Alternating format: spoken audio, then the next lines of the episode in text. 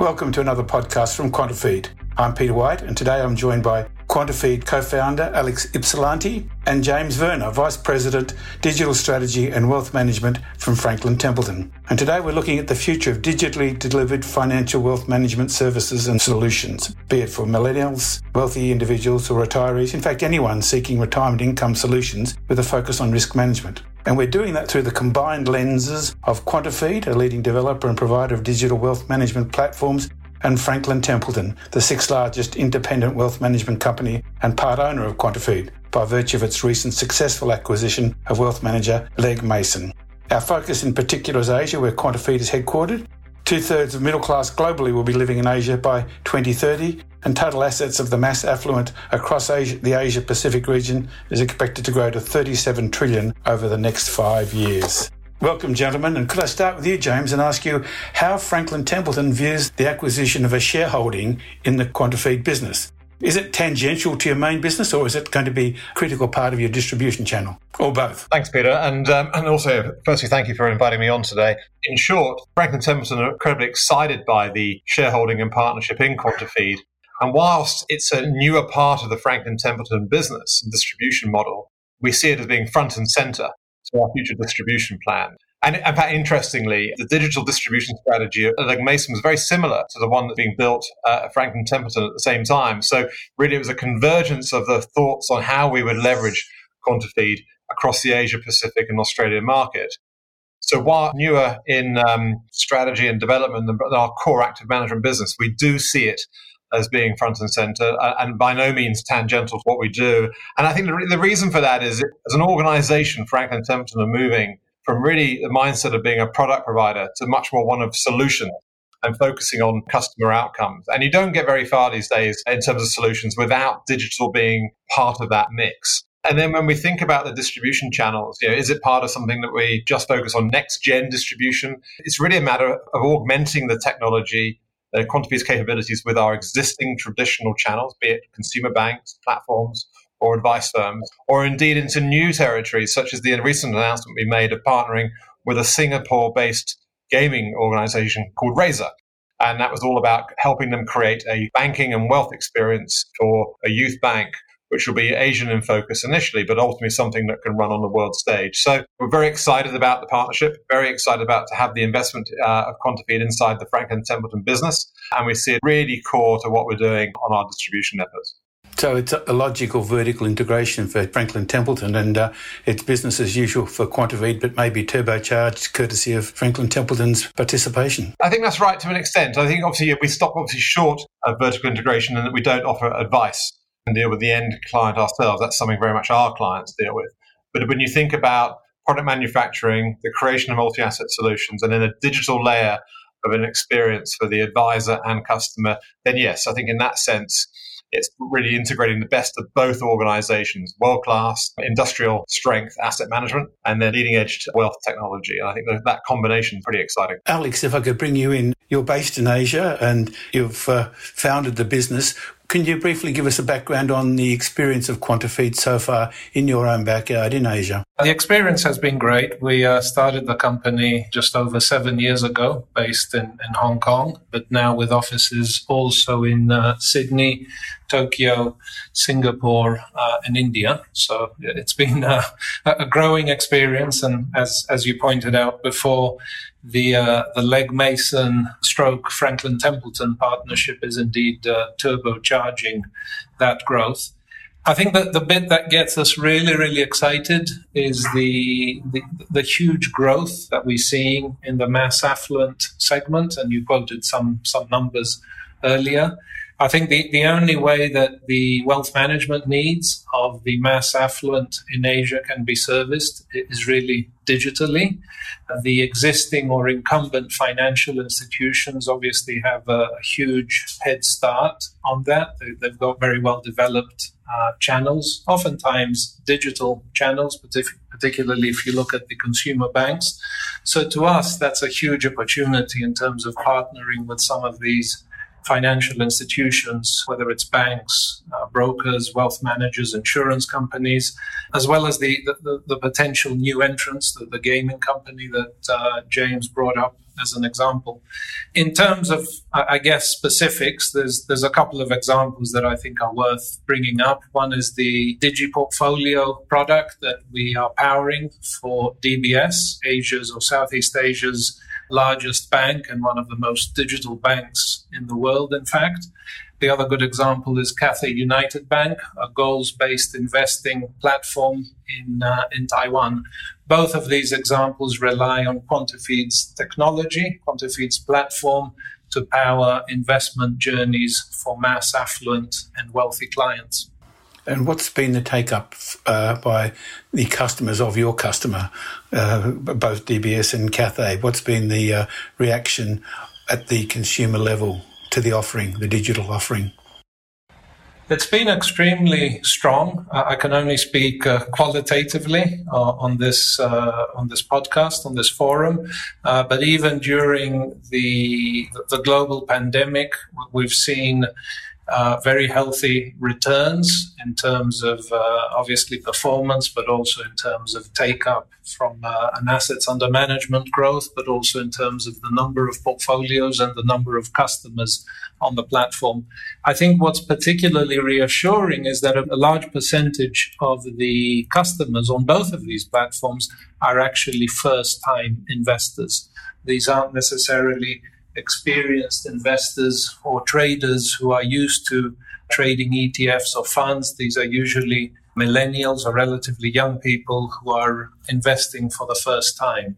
And that's largely on account of the, the sort of relentless focus that both of these organizations have on the customer experience, making the, the customer experience and the investment journeys particularly simple, delightful, and dare I say, relatable. That's both most interesting and quite significant. I would have thought, bringing those new customers to the to a, an existing large organisation. Yes, correct. I think that's really what they are uh, looking to do. I think that's the holy grail for many of. Uh, uh, these incumbent financial institutions, it, it isn't really about selling um, product to, to, to people they've, they've been selling product to for many years. It's really about packaging that product into well formed and relevant solutions for a group of customers that they might have on the consumer banking side, but they're not really servicing very well on the wealth management side. So it's through digital solutions, digital wealth management solutions, that they can convert these relationships into wealth management relationships. Can we turn our focus to Australia for a moment? I mean, it's one of the largest pools of retirement cash in the world, but it does seem to my eye and many others, I think, that robo or digital advice has been very slow to take off in Australia. Would you agree? And, and why is it not taken off like it has, particularly, say, in the US and indeed Asia? James, can I start with you? You're, right. It hasn't grown at the rate, perhaps, of other markets that you reference here, US, uh, Europe, or indeed, uh, indeed here in Asia. One could be left slightly sort of perplexed as to why that's the case, because there's clearly, from what I've seen, there's, a, there's an appetite by the industry to embrace it. We have this advice gap in Australia where a larger and larger number of people can't afford to get access to the advice. To me, I think one of the sort of inhibitors has been the well documented level of regulatory requirements around the provision of advice, whether that's on a holistic basis or otherwise. And so I, the advice framework in Australia is, is both robust and complex. And I think that puts up potentially some barriers to new technologies being adopted. However, uh, you know, as you say, it's a, it's a very well funded retirement market. A lot of that wealth, obviously, is accumulated through the superannuation systems. And those institutions in, in the supers, be that retail or industry, do seem to be grappling now with how to help their end client deal with the retirement challenges, but also queries around more general wealth accumulation. So I, I think we might begin to see that change. But, but to answer your question, I think the headwinds have been around the regulatory constraints and the impact that has on new technologies, whether they be domestic um, Australian technology or uh, technology brought, brought into the market from elsewhere. So that's kind of, I think, the story so far. In terms of how we think about the wealth technology deployment at Franklin Templeton and at Quantifeed, our focus, I think, are really around three particular areas. And this is being supported quite a bit by client intermediary feedback. The first is helping intermediaries provide a a sort of a, a DIY self-service digital experience to the mass market. So this mass market might be emerging mass affluent, younger professionals wanting access to financial products, but maybe don't want to pay for the advice at its full fat, full freight level today. It might also be an interesting use case we're looking at at the moment is helping on wealth transfer. So perhaps you might have high net worth clients or the children of high net worth clients wanting to get access to financial products and the advisor looking to provide something to get them into the, the brand of that wealth manager, but they don't yet warrant a full wealth service that perhaps the more senior members of the family require and enjoy. So there's a wealth transfer piece, there's the mass and emerging affluent piece, and then away from the end customer, we're also seeing a, quite a big demand for advisor tools. So helping clients or, or helping intermediaries managing those um, you know, managed accounts, uh, model portfolios, especially when it comes to topics such as post retirement. And I think it's probably one of the hardest topics that a wealth technology platform and asset manager are grappling with right now is helping advisors and end consumers understand what does a sustainable income look like in retirement based on a variety of factors, be it longevity, health, attitude to leaving money behind, and crucially not running out of money in retirement. We've been sort of blending our quantum multi-asset capabilities and the technology from QuantiFeed to solve problems like that. So, so, so when we think of Robo in its most traditional sense of a answer six questions, go into a model portfolio, we, have kind of moved on from that. And I think in a, in a market such as Australia, where there's a, a heavy regulatory environment, we've got to get that absolutely right and then scalable. Tackling things like retirement, tackling things like mass affluent or wealth transfer, I think we will find the deployment of technology there run more quickly than perhaps what we consider to be the first generation of robots. We may, I think Australia may end up leapfrogging straight to second generation, second gen or third gen. I think that's right. And then the last thing which we're quite interested in now is, is data aggregation. So if you think about open banking uh, and where that's heading, I see that as a massive advice opportunity. So helping customers get everything together and then begin to have planning around that. So you can easily see a, a world where we've got uh, an individual's, if you like, balance sheet being helped by advisor tools, and then played out into problems uh, or challenges in areas such as post retirement. So I think it may just it, it, may just leapfrog into the next gen, and uh, that's where we're, where we at Franklin Templeton and are, are putting our focus. How do you think advisors view robo or digital platformed advice? Do you think some see it as a threat to their face to face business and some don't understand that maybe it's making a bigger pie, not a different pie. I could have drunk too much of my own Kool Aid on this, but I, I, think we've moved on from that fear factor.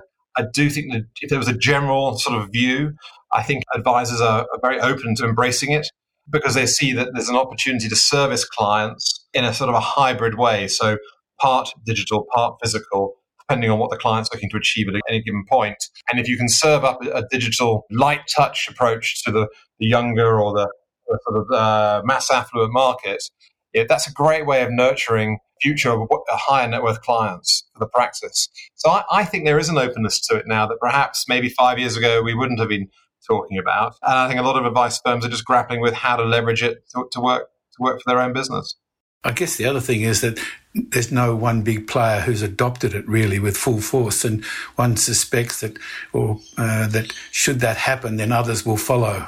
I'm sure that's right. There's nothing like um, someone leading the way as a trailblazer, and then creating that sort of compelling reason to adopt something yourself. Yeah, Alex, what about from the QuantiFeed point of view? I'd be interested in your observations on the Australian market and your Australian experience today. As we pointed out before, the Australian market does lack a little bit of urgency uh, in terms of robo and perhaps more broadly in terms of digitizing wealth management. But I guess, as James pointed out, once the uh, regulatory dust settles, I think there'll definitely be a change. Already, we are speaking to a number of institutions that are looking to digitize part of the wealth management journey. I think what's really interesting to us is technology and tools for advisors, perhaps more than 100% pure D2C offering, uh, at least in the short term.